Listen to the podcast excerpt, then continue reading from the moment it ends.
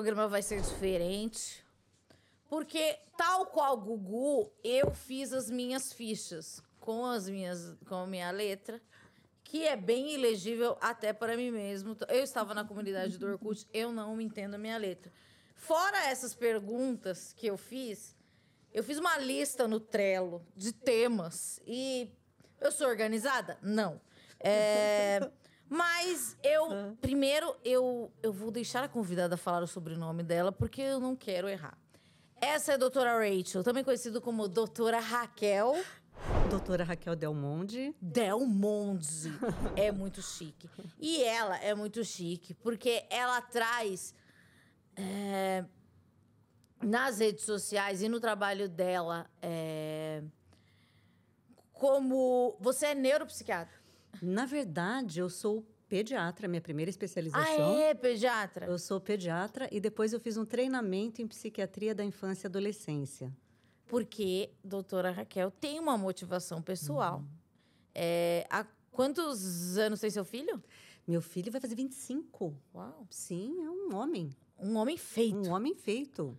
E você já era pediatra, teve um filho e, e começou a se interessar pe- pe- pelo comportamento do seu filho. Ele já tinha sido diagnosticado? Não. Bom, primeiro deixa eu dizer que chique é estar aqui, viu? Ai, chique é são estar os aqui. cactos, né? Eu amei, obrigada, viu, pelo Obrigada convite e pela oportunidade. É, não, então, eu era é, uma pediatra especialista, né? Teoricamente, a especialidade mais próxima em desenvolvimento infantil, Aham. mas eu não tinha, assim, o menor preparo em autismo. É, não eu individualmente, né? É uma crítica que eu mantenho até hoje, tantos anos depois, a falta da formação, né, dos profissionais de saúde mental, de saúde e de saúde mental na área de transtornos do neurodesenvolvimento. Então, eu costumo até contar uma coisa que quando eu estava na residência, uma vez eu fui para um congresso e tinha várias salas com vários temas e a gente tinha que escolher. E que tinha uma sala com o tema autismo. Eu lembro que eu passei e falei assim, nossa, mas é um negócio tão raro, né? Nossa, quatro autistas para cada 10 mil crianças, talvez eu nem veja um autista na vida. E eu não fui, escolhi outra sala.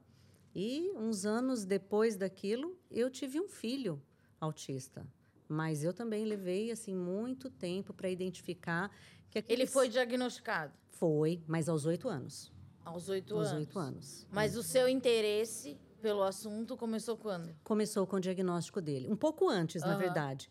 Porque assim que eu vi que nada eh, do que acontecia ali tinha a ver com o meu manualzinho né, do desenvolvimento padrão, então eu já comecei a estudar muito. Então, o autismo já entrou como uma possibilidade quando ele tinha, sei lá, por volta de quatro anos. Então, a partir daí que eu comecei a estudar muito e até perceber, falei, nossa, in- incrível, como que a gente não é capaz de ver isso? Como é que a gente não sabe eh, detectar eh, essas nuances, né? Todas essas formas do autismo se manifestar. E aí, após o diagnóstico, aí realmente eu mergulhei mesmo, né, de cabeça nesse universo, tanto eh, do autismo quanto dos outros transtornos do neurodesenvolvimento, então os transtornos de aprendizagem, o TDAH. E pouco tempo depois, aí eu decidi mudar mesmo o rumo da carreira. Eu fiz o treinamento em psiquiatria da infância e adolescência e comecei realmente a trabalhar só com neurodesenvolvimento. É, você muito se pergunta sobre o diagnóstico, como é feito, é, se pela internet dá para saber, porque tem muitos testes. Então, eu que é a dúvida que, que chega muito para mim é como é que faz o diagnóstico? Eu vou em que profissional? Todo médico pode, poderia fazer o laudo. Teoricamente, sim. Não há uma restrição de especialidade, legalmente falando. Certo. Mas, assim, se a gente for olhar do ponto de vista ético, você tem que fazer diagnósticos e intervenções terapêuticas dentro de algo que você esteja habilitado. Eu acho que aí é o problema. Porque é, são poucos os profissionais realmente capacitados para fazer um diagnóstico de TEA. Poucos, eu digo, assim, em relação ao número né, de, é, da população. Então, assim, são poucos profissionais que estão habilitados para isso. Se uma pessoa desconfia que é autista, é, no caso de um adulto, o que, que ele deve fazer? É, é, não é uma pergunta fácil de responder, né? Porque se fosse assim no mundo ideal, a gente diria procura um psiquiatra tá. é, e relata para você o que você está vendo, o que você está sentindo, por que, que você se identificou né, dentro do espectro. Então, seria isso nesse mundo ideal. Mas no mundo real, o que, que acontece? Muitas vezes as pessoas, sim, elas se identificam a partir de várias fontes. Então, muitos porque tiveram um filho, um sobrinho, alguém na família diagnosticado, e daí começam a ler sobre autismo uhum. e começam a se identificar. Alguns porque é, leram relatos de outras pessoas, é, viram na internet, viram, às vezes é, representados em séries, em filmes, algo que despertou dentro delas aquela coisa, ué, será que eu tenho alguma coisa disso? Então, assim, é, a pessoa acaba vendo isso, mas na realidade, quando ela vai procurar, é, a maior parte das vezes ela acaba sendo invalidada dentro de um consultório médico, o que às vezes pode ser uma experiência muito traumática. Que alguns e daí escrevem... você demoniza toda a medicina ou demoniza toda a psiquiatria, né? Uhum. Porque às vezes é, muitos é, acontece muito com questão de saúde mental, né? Tipo, ah, eu achei aquele psicólogo um, um grosso, daí fala, nunca vou fazer terapia, porque uma pessoa é, é, foi infeliz, né? Você acha que é, quando a pessoa ela acaba se é, identificando na internet com aqueles testes, etc. É, muitas vezes a pessoa se autodiagnostica, tem aquela coisa do Seinfeld. Uhum. É, e se a pessoa se autodiagnostica, ela é autista? Tem uma hum. parte no seu curso, todo autista cresce, que esse é tópico, esse tópico é muito interessante. Tem, tem mesmo, porque é uma coisa muito polêmica. Eu estou né? vendo, e ó que milhões de anotações. que legal.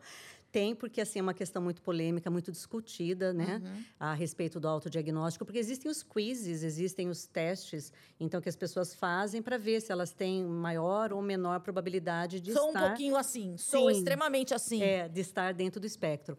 Mas o problema do autodiagnóstico, os problemas, né, no plural, é, eu acho que um deles é porque, por mais que a pessoa se identifique com determinadas características, ela não tem um conhecimento para fazer aquilo que a gente chama de diagnóstico diferencial, que é aquilo, por exemplo, se você vê na superfície o toque, o transtorno obsessivo compulsivo, ele tem algumas coisas que se assemelham àquelas coisas do, do comportamento mais rígido, às vezes a tendência, certo. a ritualização, manias tal, no autismo. E aí a pessoa pode é, se identificar com essas características que aparecem na superfície, mas ela não saber distinguir se é de uma coisa ou de outra. Uhum. Então ela pode acabar com um diagnóstico equivocado, parcial, ou mesmo, vamos supor, ela se identificou, ela é autista realmente, é, fez ali, se identificou com tudo, se sentiu abraçada e tal.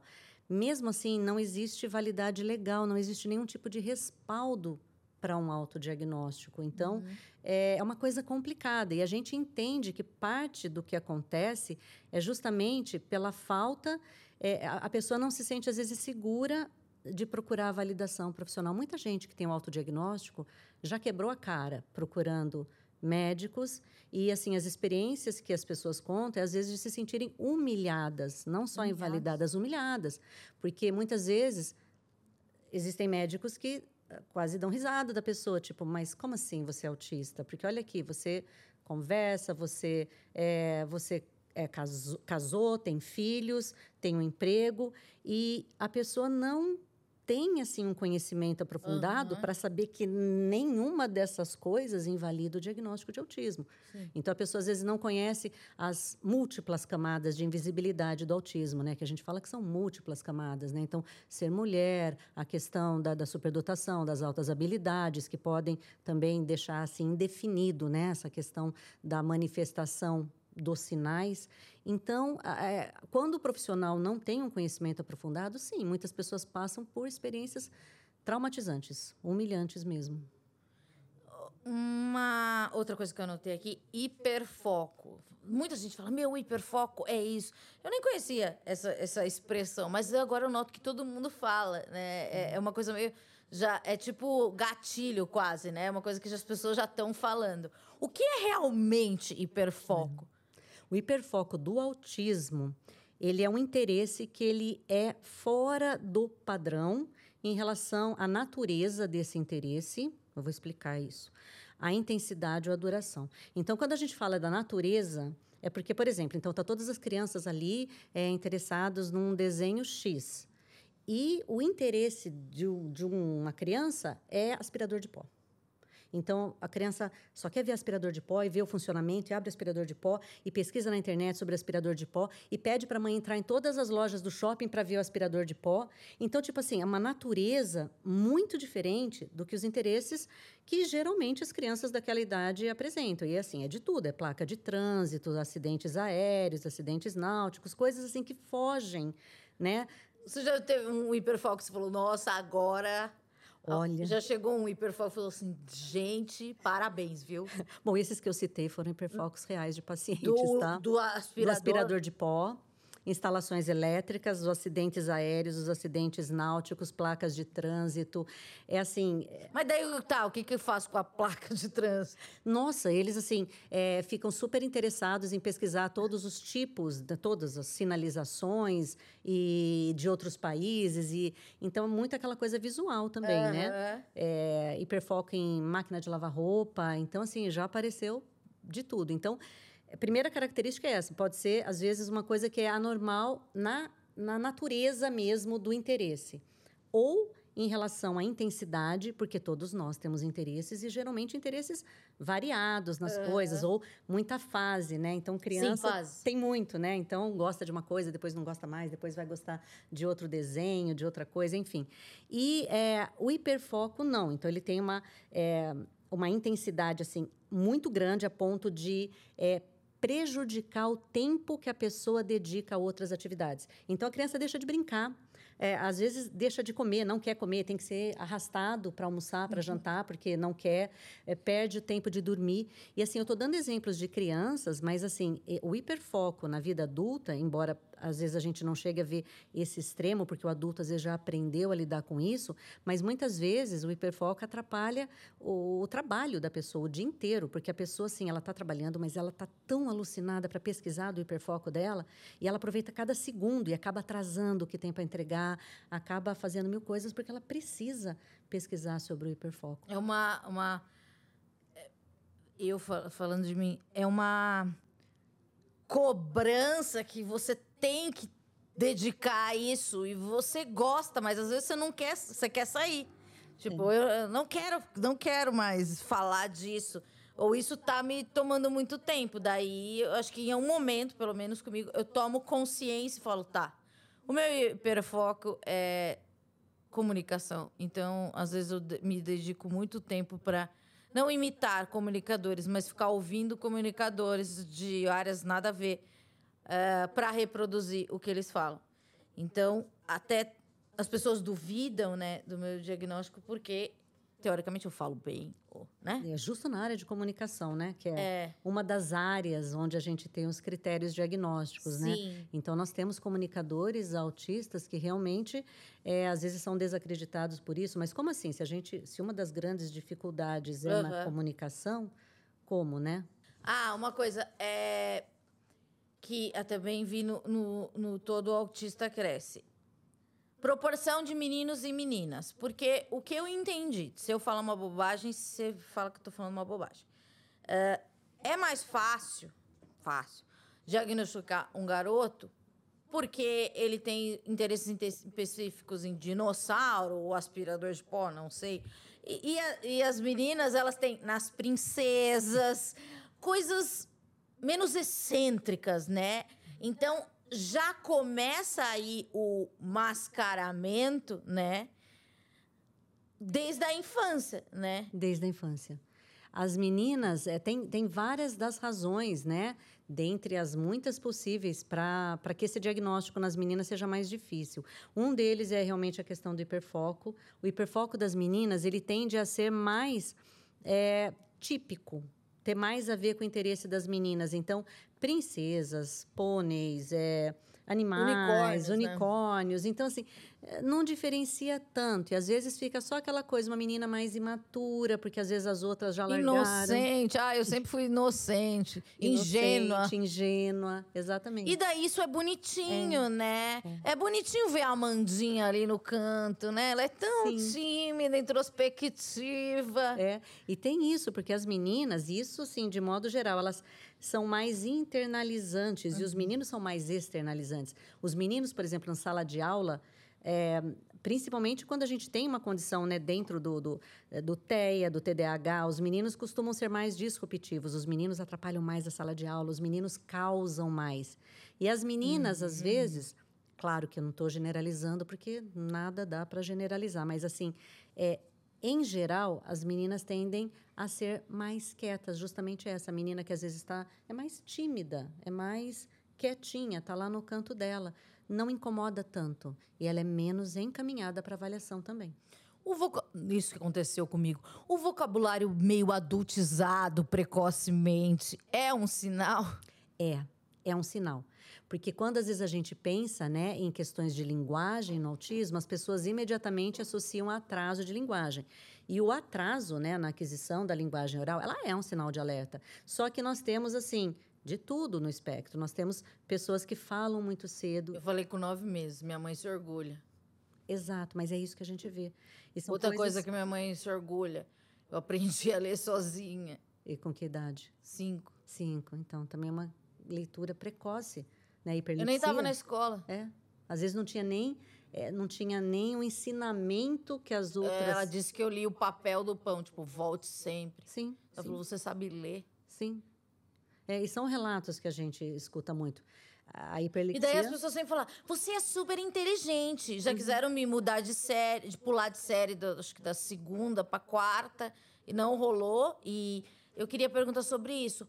É, até tenho um caso próprio, um próximo, espero que você não veja esse vídeo, é, de uma pessoa que está muito orgulhosa que a filha vai pular de série. E daí eu falo, meu, se falasse para mim, eu ia falar, não é legal para o desenvolvimento, talvez ela tenha algum, alguma coisa precoce ali que não precisa, e ela já é uma, uma menina mais. já está na pré-adolescência. É, é legal pular de série? É legal só pra mãe, né? Que ficou é. com orgulho que o filho que vai pagar menos escola e que o filho é inteligente, super inteligente. Minha mãe falava isso. Então, os alunos com superdotação, altas habilidades, eles são alvo da educação especial, né, pelo MEC. E daí nós temos, assim, dentre as opções de atendimento para esses alunos, a aceleração, que é o pular de série, é uma das é. opções. É, para mim, é a última porque o que a gente tem também é um enriquecimento curricular, né, que é o que deveria realmente ser feito, porque a aceleração até hoje de todas as pessoas que eu já atendi, apenas uma a gente fez aceleração. E eu acho que tem um monte de desvantagens com a, com a aceleração. Porque, às vezes, principalmente quando é o caso de dupla excepcionalidade, né? quando a gente tem TDAH ou autismo com a superdotação. Porque, é, às vezes, a pessoa tem total capacidade intelectual de assimilar conteúdos Mas viver séries. numa sala de aula é horrível. As pessoas tacam papel em você. As pessoas tacam... É giz no ventilador. E normalmente cai na minha cabeça. As pessoas são muito horríveis. Daí eu lembro, quando eu fui diagnosticada, eu lembrei que uma vez eu achava que o menino estava me perseguindo. Ele só estava me chavecando. E eu não interpretei de maneira certa, porque ele me olhava no olho de uma maneira muito intensa e eu falava: Esse cara é um, um doido. E, e eu não entendi. Eu chamei a minha mãe para a escola e ele não entendeu nada e eu chorei muito.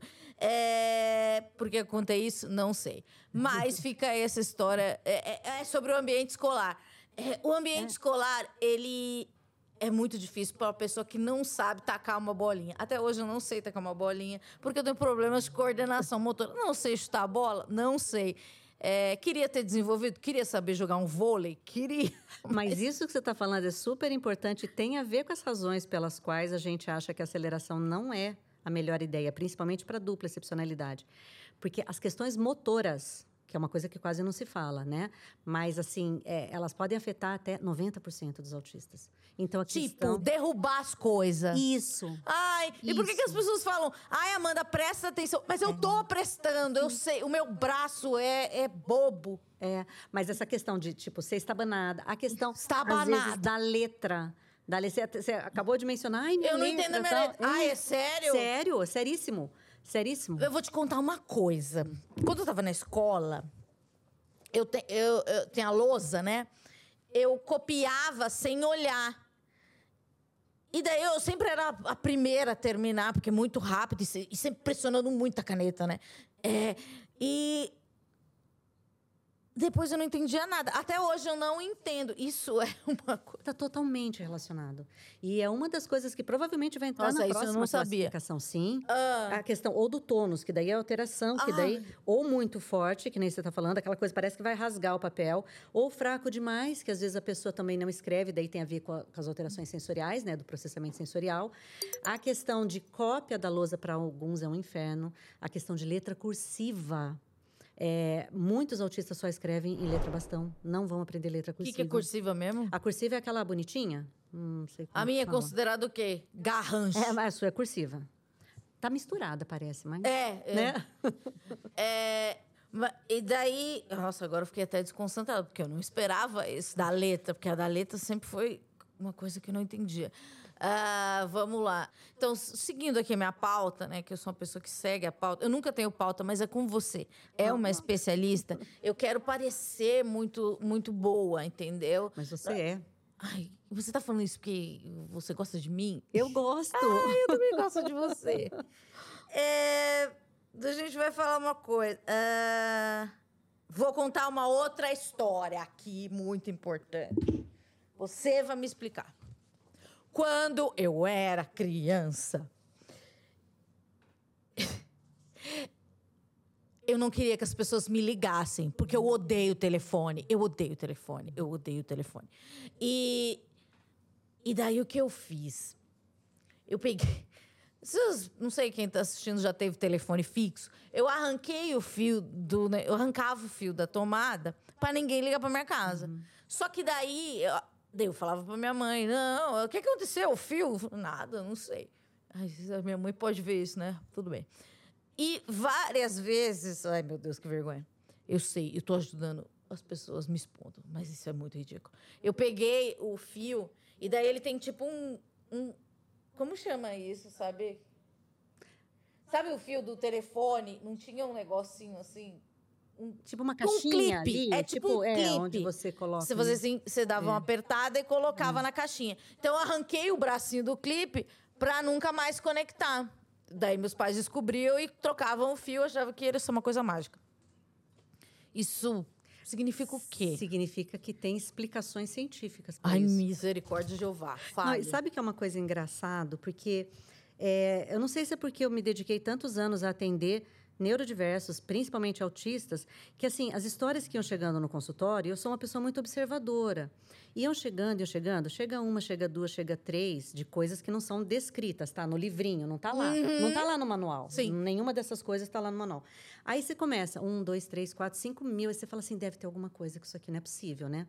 Falar no telefone era uma delas. Eu demorei anos até para escrever disso, porque muitas das coisas que eu acabei indo pesquisar e estudar veio justamente desses relatos, né, que chegavam. Sim. E do telefone foi era um deles. E aí quando eu resolvi realmente pesquisar, e ver se tinha estudos científicos aí na comunidade internacional, para minha surpresa eu achei vários. Meu E eu Deus. achava que era tipo assim, não, não é possível, isso aqui é uma coincidência, mas tipo, chega uma hora que você fala, não, não é uma coincidência, né? E aí eu, eu fui, tem sim, e assim, a gente não sabe ainda o porquê, tem várias explicações e talvez não seja a mesma para todos os Tá. autistas, né? Para alguns a questão sensorial pode ser pior de falar ao telefone. É, para alguns é a questão de você perder um dos inputs da sua comunicação. Você perde o visual, você está só ouvindo a pessoa e você não vê. Então, talvez possa dificultar uma interpretação que já é difícil da intenção da pessoa. É, para algumas é a questão da falta de planejamento. Aquela coisa de você se sentir mais em controle, de uma ligação, às vezes você não sabe o que vai acontecer e é uma Aham. coisa que às vezes acaba sendo muito aflitiva. E talvez uma dessas coisas seja mais importante para uma pessoa do que para outra. Mas todas essas são razões assim que são estudadas para entender essa dificuldade. Então, se você não gosta de telefone aí, Vai você é mais do, do, do, do- da escrita. Ah, uma outra coisa que eu não, não entendia. Estou fazendo uma, uma consulta aqui. A pessoa fala, oi, Amandinha. Eu vou falar Amandinha, porque sempre me chamaram de Amandinha. Não que eu goste, tá, Milena? Eu gosto, sim. Mas na, na infância eu não gostava. Porque eu achava que eu era, não era pra ser fofa. Eu não queria pra ser fofa. Eu queria ser Amanda. Mas hoje Amandinha, beleza. Amandinha, é... tu- Oi, Amandinha, tudo bem? Eu falo, daí eu nunca entendia. Era pra eu falar tudo. Eu falava tudo péssimo, porque eu era rebelde. Mas... E daí eu achava, a sociedade é muito falsa. Porque todo mundo fala que tá tudo bem. Isso não é possível que só eu esteja mal e só eu tenho coisas horríveis para contar. Então, até hoje, já falamos sobre isso. Quando alguém me manda um oi, tudo bem no WhatsApp, eu falo: será que essa pessoa realmente quer saber como tá o meu dia? Será que eu- isso é uma deixa para eu responder? Ou é apenas uma coisa protocolar? Aprendi que é protocolar, ninguém quer saber na minha vida. Vocês estão perdendo porque eu tenho muito sofrimento interno, tá, gente? Tenho muita coisa para contar. Na minha vida só acontece coisa ruim, principalmente na minha cabeça. É, Essas menti- mentirinhas, né, que você fala no Todo Autista Cresce. Por que, que a gente não gosta disso? Eu acho que o cérebro do autista ele tem um funcionamento assim mais direto do que no neurotípico, porque se a gente for pensar todas essas convenções sociais, porque isso é uma convenção social, realmente, quando a pessoa pergunta e aí, oi, tudo bem? Ela não quer que você responda de verdade, é só para você responder tudo bem, você. Falsos. É, não é para responder, né? Então, mas assim é para você perguntar, de qualquer maneira faz parte daquela coisa de boas teve uma maneiras. fase que eu falava, oi, tudo bem? Daí eu falava tudo, porque eu não queria saber se a pessoa, se a pessoa tava bem ou não. Eu falava tudo, perguntou de mim, tudo. Você evitava o e você, né? Pra- é, Lógico. é, e é. eu treinava muito. É. Sim, mas isso e a questão do small talk, que é aquela coisa de Elevador. elevador, uma sala de espera, que você tá aquele silêncio constrangedor e daí você, né, fala aquela observação que você não quer saber a opinião da pessoa. Ai, nossa, tá mudando o tempo hoje, né? Olha a chuva que vem, sei lá, coisas, enfim, qualquer coisa para quebrar às vezes um silêncio, porque assim é, é uma convenção social de que nós temos que ter esse tipo de polidez com as pessoas e, e tantos outros hábitos que a gente tem, né? E que às vezes variam de região para região. Tem região que você encontra, tem que dar um abraço, um beijo, dois beijos, três beijos, que são convenções. E essas Eu não sabia dar beijo, as pessoas dar beijo de oi. Eu só encostava a cara. Daí me falaram depois de adulto, você tem que dar um beijo no ar. Daí Eu falei, qual a lógica que dá um beijo, no ar? É, é isso mesmo. É isso mesmo. E por isso que, às vezes, para o autista é tão difícil aquela coisa de você chegar numa festa, numa reunião social, e você ter que exibir todo o seu arsenal, né?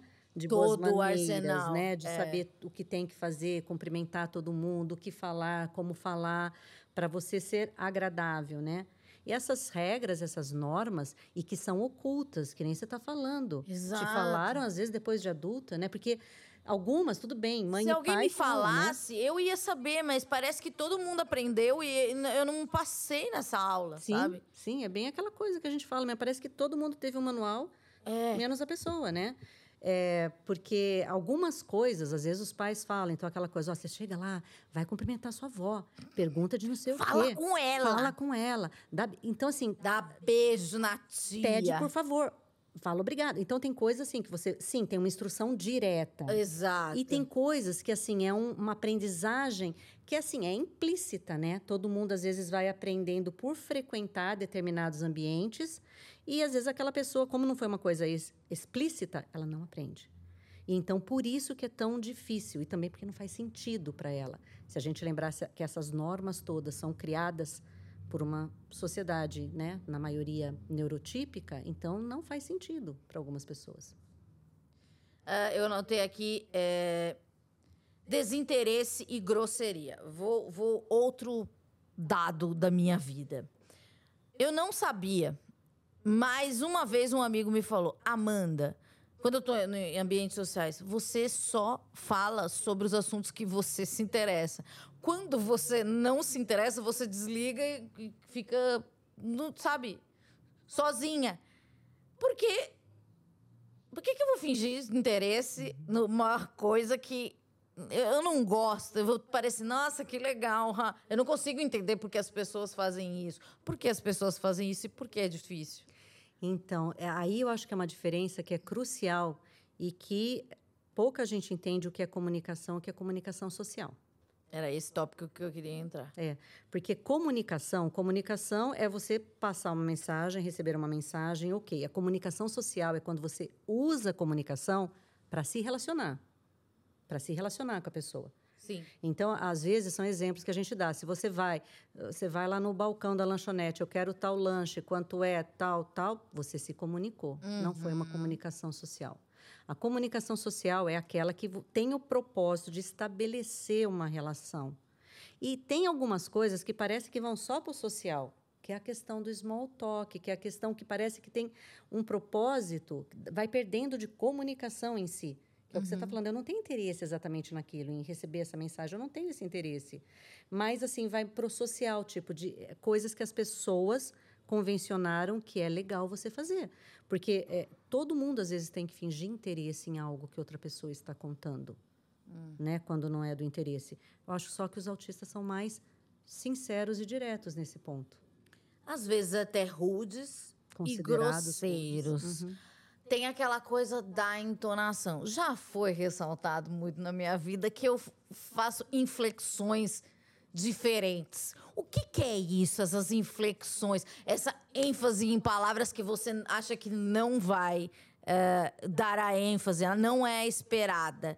É... O que é isso? É, é... E falar alto também. Vamos lá.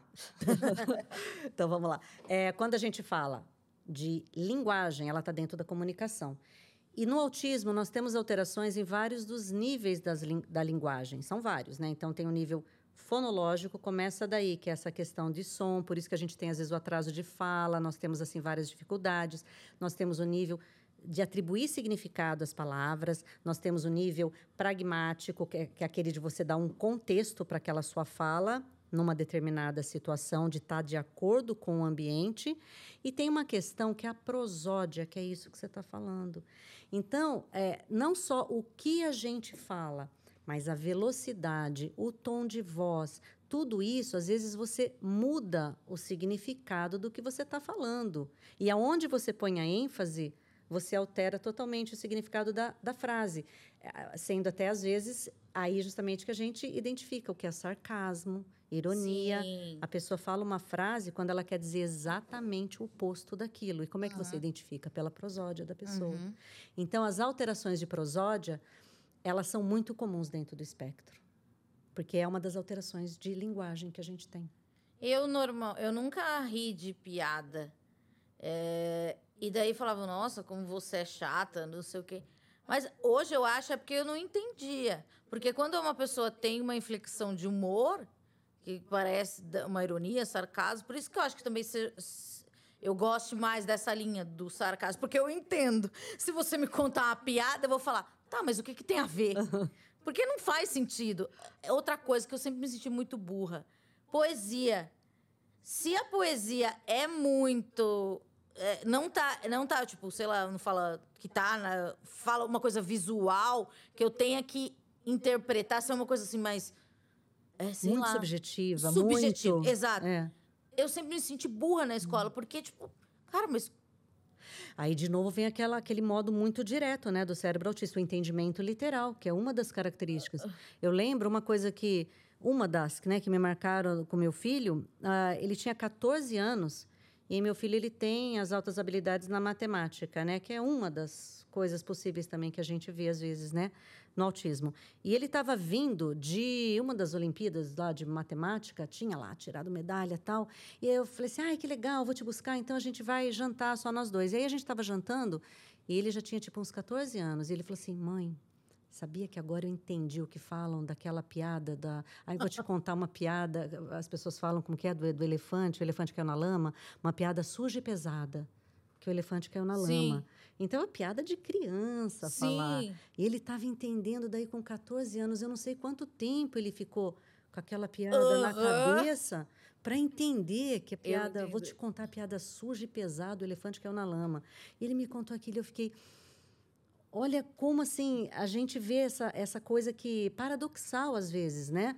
Então, é, altas habilidades numa área e numa área, às vezes, uma dificuldade onde você não espera que tenha. Isso é uma das coisas que deveria alertar. Uhum. Isso também. gera angústia também. Uhum. É, eu sempre eu tive muitas, muitas depressões profundas né, ao longo da minha vida. E, e, e ter o diagnóstico me, me deu uma resposta, né?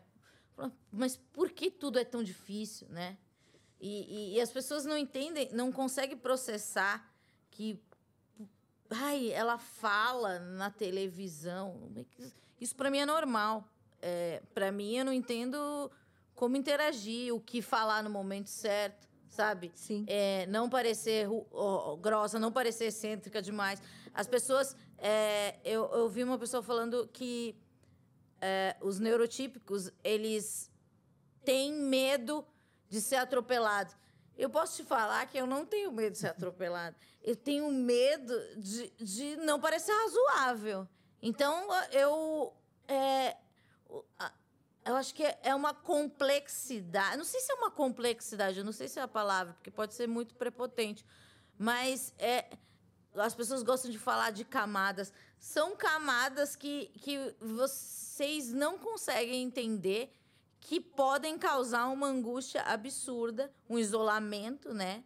É, Sim. s- nós somos seres sociais, né? E muitas vezes a gente evita, né? é, a interação, perde oportunidades.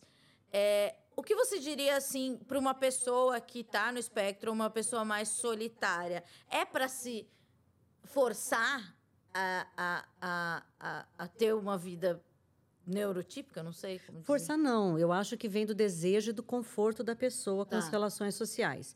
É, existe até aquela também visão estereotipada de que assim o autista gosta de ficar sozinho. Às vezes não é gosta, às vezes é é o que temos para hoje. Às vezes a pessoa tem o desejo de interagir, mas às vezes já foi tão frustrado nas tentativas de interagir com as pessoas que acabou se isolando ou foi excluído assim de alguns grupos, né? E essa questão é tão séria de impacto às vezes de comunicação. É, recentemente eu tive dois casos de pacientes adultos. Um deles ele é, estava no processo de ser jubilado da universidade. E com o diagnóstico, a gente conseguiu reintegrar ele na universidade com coisas assim absurdamente simples. Por exemplo, a permissão para manter aula online, que era um fator para ele importante. A presença na sala de aula era uma fonte de um sofrimento absurdo. E também é difícil, às vezes, as pessoas entenderem isso. Como assim estar no É. lugar pode ser? Sim, é a Você ponto. lutou tanto para passar nesse vestibular e você não valoriza? As pessoas Sim. são muito cruéis. né? As pessoas não entendem, às vezes, o que é ir lá todo dia e não conseguir entrar na sala de aula, né? Uma coisa Uhum. muito ruim. E também, eu acho que também, não sei nesse caso, mas o que eu sentia, outra coisa também, é necessidade de sair da sala de aula tal, porque me, me, me deixa muito nervosa. Sobrecarregado. É, e daí é, eu sempre tive a- as veias do, do, do meu nariz muito. Os vasos do meu nariz muito, muito sensíveis, então sempre sangrou muito o meu nariz. Então, então, como medida muito. Não façam isso, tá, gente? Isso é muito errado. Eu dava um leve soco no meu próprio nariz para sangrar e poder sair da aula. Não é uma boa dica, né? Não é uma boa dica. Eu espero Mas que a- você me entende? Total, Tá. total. É, porque muitas... Porque eu não queria falar que, tipo, de novo, ou tipo, toda hora você vai no banheiro. Então eu falava, isso daqui ele tá vendo, e, e tá vendo que, que não, não posso ficar aqui, porque eu tô sangrando. Então, isso, porque, tipo, só pedir alguma coisa, e, e isso eu tenho muito em mim. Eu odeio pedir coisas. Então, outra coisa com o telefone, tipo, marcar cabeleireiro, Eu pedia pra minha mãe, sabe? Uhum. Daí ela não entendia, falava, mas por quê? Não, mas liga pra ela, é muito difícil. Não, Olha, que nem falar no telefone. Outra coisa que foi uma dificuldade também, que eu fui estudar depois de ver muita coisa, é a dificuldade no comportamento de solicitação. Esse é o nome. Ai, meu Deus. No comportamento de Tipo? pedir. De pedir. Meu Deus, eu tenho sinusite. O ar-condicionado tá horrível. Moço do Uber, muda esse ar-condicionado. Não consigo fazer isso, porque eu acho que eu vou atrapalhar a vida dele. Não, sim, de pessoas que, tipo, saem do trabalho para não pedir uma carona para um colega num dia. A pessoa é capaz, assim, de, tipo, andar duas horas e pegar uma condução, sei lá onde, porque não consegue. Então, é é uma dificuldade muito real. E que também traz, assim, né, muitos prejuízos. De você, às vezes, precisar de ter alguém tamponando essa dificuldade. Tamponando? É. A gente fala o tamponando quando a gente é, vê que tem alguém no ambiente da pessoa que acaba mediando, assim, as Ah, um dificuldades. E às vezes é alguém da família, né? É a mãe, é o pai. E às vezes se transfere para um parceiro, né? É, Vinícius, eu, é, eu lembro uma reunião muito importante que eu tive, então enfiei ele na reunião e daí a gente estava no elevador, eu fisicamente coloquei ele na minha frente. Fala com ele. Porque eu não consigo. Aham. É, e daí, se uma pessoa intermedia, eu vou ficando relaxada e volto a ser eu. Porque eu não sei, eu não sei se é hiperestímulo, mas é uma coisa que Como se fosse uma trava mesmo. Como se né? fosse uma trava. É, e tem uma outra coisa que é. Eu sempre fui muito chorona. E. E, a- e hoje, hoje eu aprendi, eu entendi isso há três semanas. É, eu choro quando. Porque eu consigo colocar em palavras de maneira muito simples o que eu tô sentindo. Eu sou muito direta e clara, imagino. Talvez não. Mas quando tem uma situação que eu não sei lidar, eu choro porque eu não tenho bagagem, entendeu? Sim. E daí o choro, ele é hum, automático. Então, muitas vezes as pessoas vêm me abraçar. Eu falo, não, mas eu já tô bem. Só que tá saindo lágrima. Então eu falo, nossa, ela não tá sofrendo. Eu não sei o que acontece. Mas isso é uma coisa que eu tenho um pouco de vergonha de passar na frente. Tipo, não quero chorar na frente das pessoas de novo. Mas eu sempre vou chorar, né? Não, e é uma coisa, acho que cada um tem um modo de reagir com as coisas, né? E às vezes é bem isso que você falou, essa questão do repertório, e vem até um pouquinho atrás que você perguntou da questão de, de forçar. Forçar nunca, né? Forçar nunca ninguém a, a ser o que não é, a agir de uma maneira que não queira. Mas dentro da necessidade de cada um de navegar a vida, porque às vezes a gente precisa né, dessas relações para navegar o dia a dia. Então, dentro dessas necessidades e do conforto de cada um, o que a gente fala é que a gente quer dar as ferramentas, daí para a pessoa usar à medida do desejo dela, as ferramentas dessa comunicação num mundo neurotípico. Então, pelo menos saber, olha, é, costuma-se fazer isso, isso, isso. Ou a- nessa situação, você pode agir assim, agir assado, dessa maneira. Então, você dá ferramentas para que a pessoa use conforme sua necessidade, seu desejo, enfim. Esse é o objetivo até.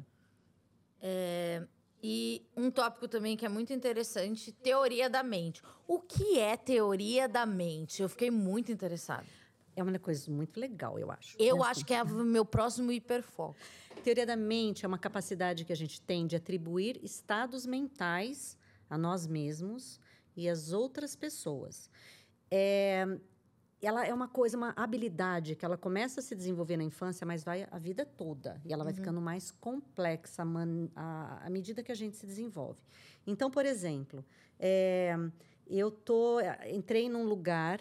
A teoria da mente é eu imaginar, porque isso é uma coisa de eu pressupor o que as pessoas naquele ambiente esperam de mim ou é o desejo, a necessidade de outra pessoa, baseado só no que eu estou vendo, e entender a expectativa. Então, é aquela coisa, por exemplo, é, você chega, é, está na minha casa, é, você comenta, nossa, tá friozinho, né? E eu entendo que você está me pedindo, por exemplo, para desligar o ar-condicionado. Uhum. Eu entendo que você tem essa expectativa. E aí eu, eu, é, uma, é um processo de inferência, na verdade. É uma, é uma coisa bem subjetiva. Então eu vou lá e desligo o ar-condicionado. É uma coisa de você estar tá toda animada, toda alegre, esperando uma amiga chegar. A hora que essa amiga chega para te encontrar, ela está com o semblante fechado, ela está assim, muito triste. Você ainda não sabe o que aconteceu, mas pela linguagem não verbal, pelo como ela se manifesta, você você usa a sua teoria da mente. Deve ter acontecido alguma coisa muito ruim. E você vai usar essa informação para modelar o seu comportamento. Você que estava toda animada, você vai chegar perto dela e falar: o que, que foi? O que, que aconteceu com você? Isso é teoria da mente, pura. Porque você está usando aquilo que você vê, o que você está lendo, para inferir o que aquela pessoa está sentindo. E isso, assim, na verdade, está muito na base das relações sociais. A gente age muito é, também em reação às expectativas das pessoas. Outra, outro tópico é hipersensibilidade ou falta de. É. Eu acho que no, no, meu caso é hipersensibilidade. Hiperempatia também. Que você vai me contar a sua coisa, eu vou sentir. E eu gosto de sentir. É uma dor gostosa. Não que, que eu quero que você sofra, mas é uma coisa que eu retroalimento. É, hiper, hipersensibilidade à luz. Hiper, eu eu não, não, não consigo ficar com o olho aberto na praia. E é, é, é, é muito branco a praia para mim. Aí você usa óculos. Sim. E, e, e, depois, agora. Agora não, tipo, agora eu me aceito usando óculos em shopping. Uhum. Ou, ou, Mesmo... porque, eu, porque eu achava que ah, as pessoas vão achar que eu sou uma idiota, né? Uhum. E uma vez. Ah, deixa pra lá. É, essas hiper, hipersensibilidade ou falta, falta de, de sensibilidade, falta de empatia, tipo, você não entende, você não processa. Tem a ver com a teoria da mente também. Não diretamente.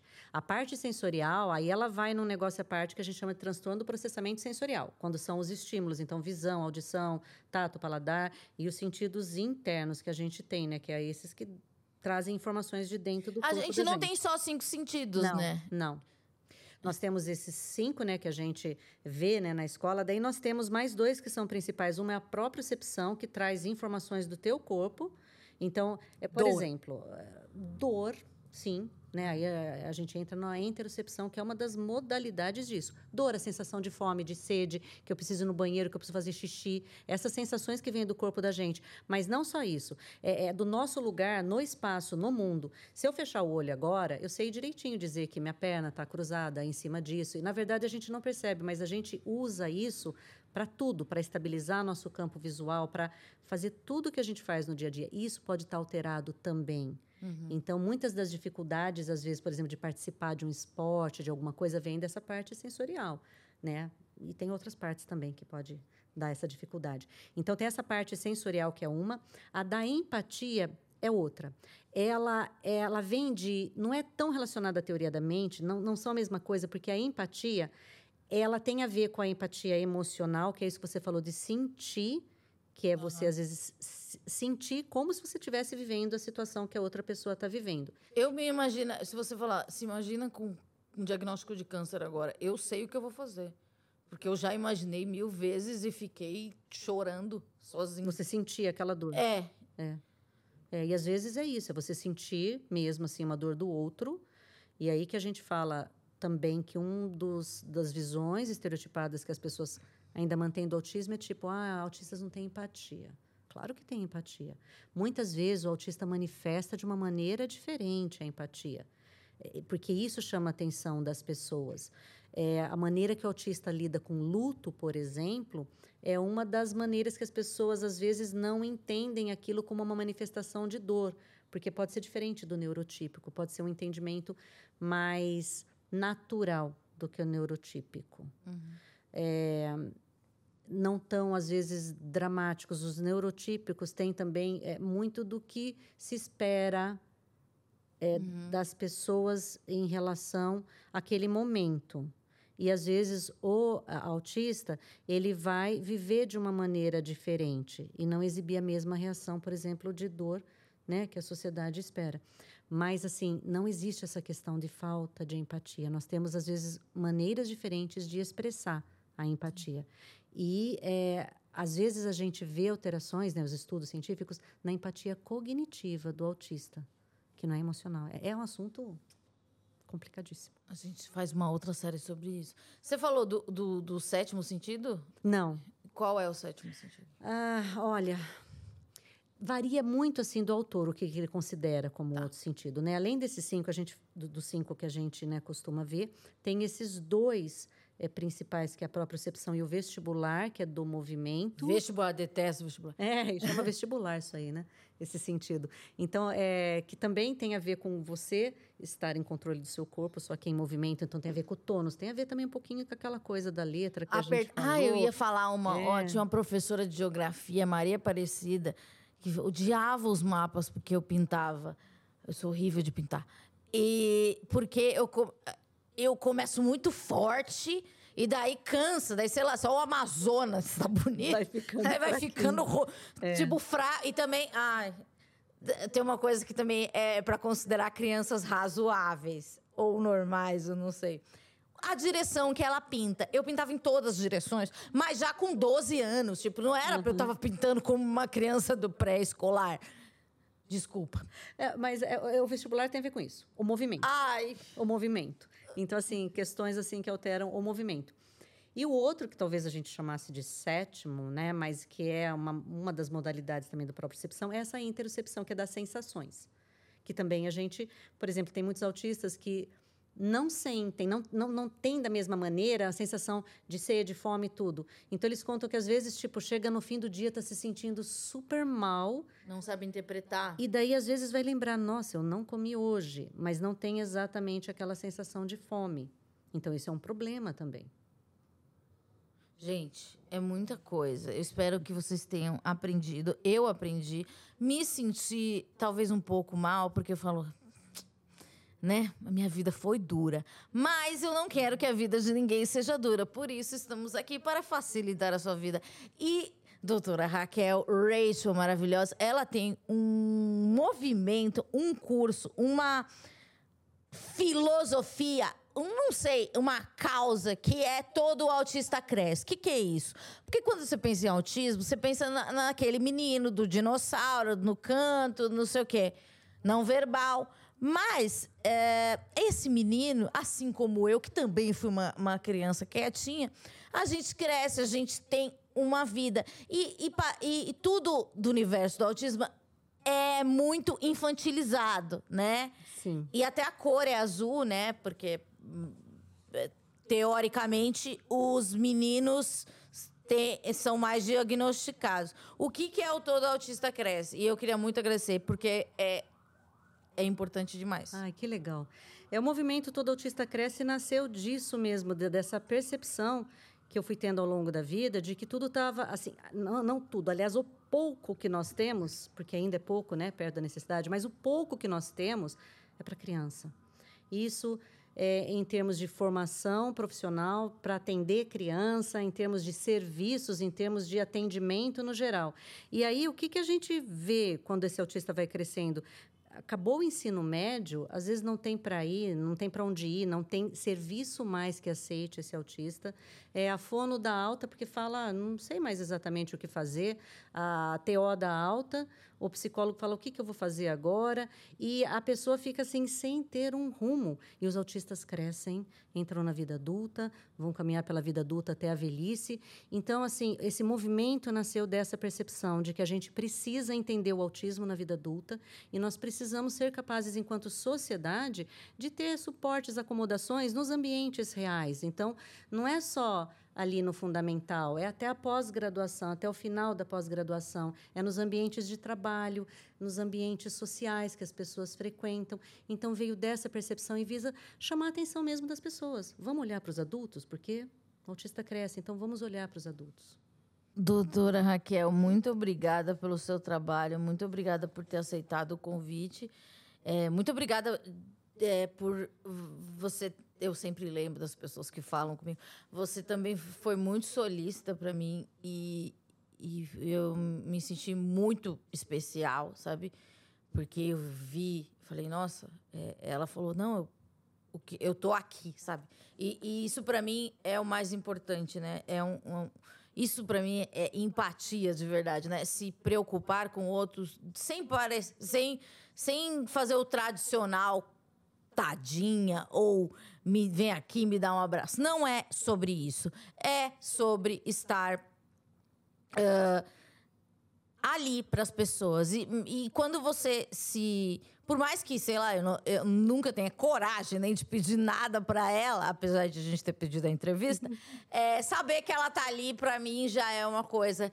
E obrigada. É, parabéns pelo seu trabalho. É, é muito lindo ver que, que existem pessoas como você. E eu gostaria que, que existissem mais pessoas. E, e, e se as pessoas te conhecerem por aqui, que se inspirem por ela, né? Médicos, psicólogos, façam especializações, né? Uhum. Procurem, né? Busquem. Gente... Busquem conhecimento, já diria ET Bilu. Eu acho que assim a gente pode terminar. Um beijo. Obrigada, Amanda. Obrigada.